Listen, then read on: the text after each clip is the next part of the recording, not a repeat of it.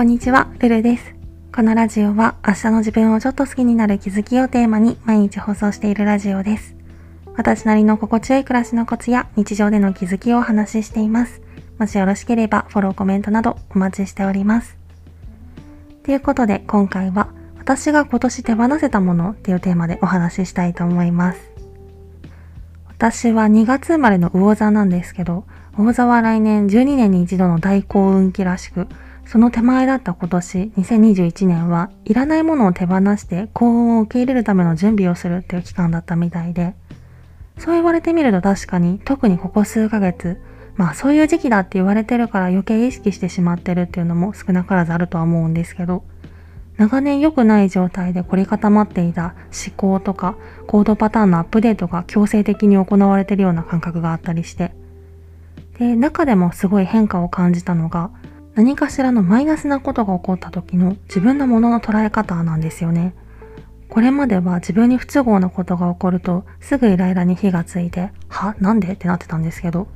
最近は少しだけ多角的に物事を見られるようになったっていうか、まあ今の私にとっては不都合なことが起こってるけど、長い目で見たらわからないよね、みたいな感じで、目の前で起きた出来事をすぐいいこととか悪いことって判断しようとせずに、一度寝かせることができるようになったっていうのが結構大きいかなと思っていて、最初はもうそもそもイライラの感情を経由せずに済むようになれば一番それがいいじゃないですか。だからなんとかそうなれないかなと思って、ポジティブ思考をインストールしようと試みたりもしたんですけど、やっぱり私はもともと自己中でわがままなので、ちょっと難易度が高くって、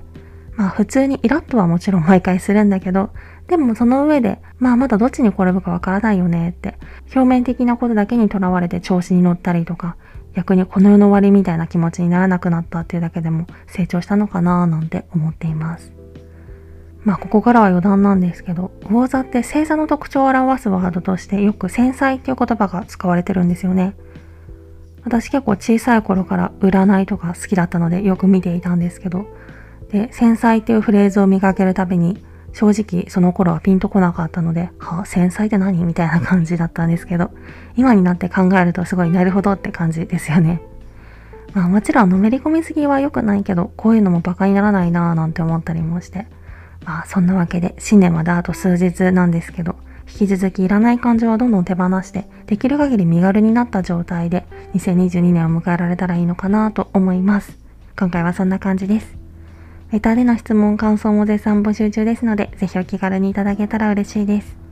それではまた次の放送でお会いしましょう。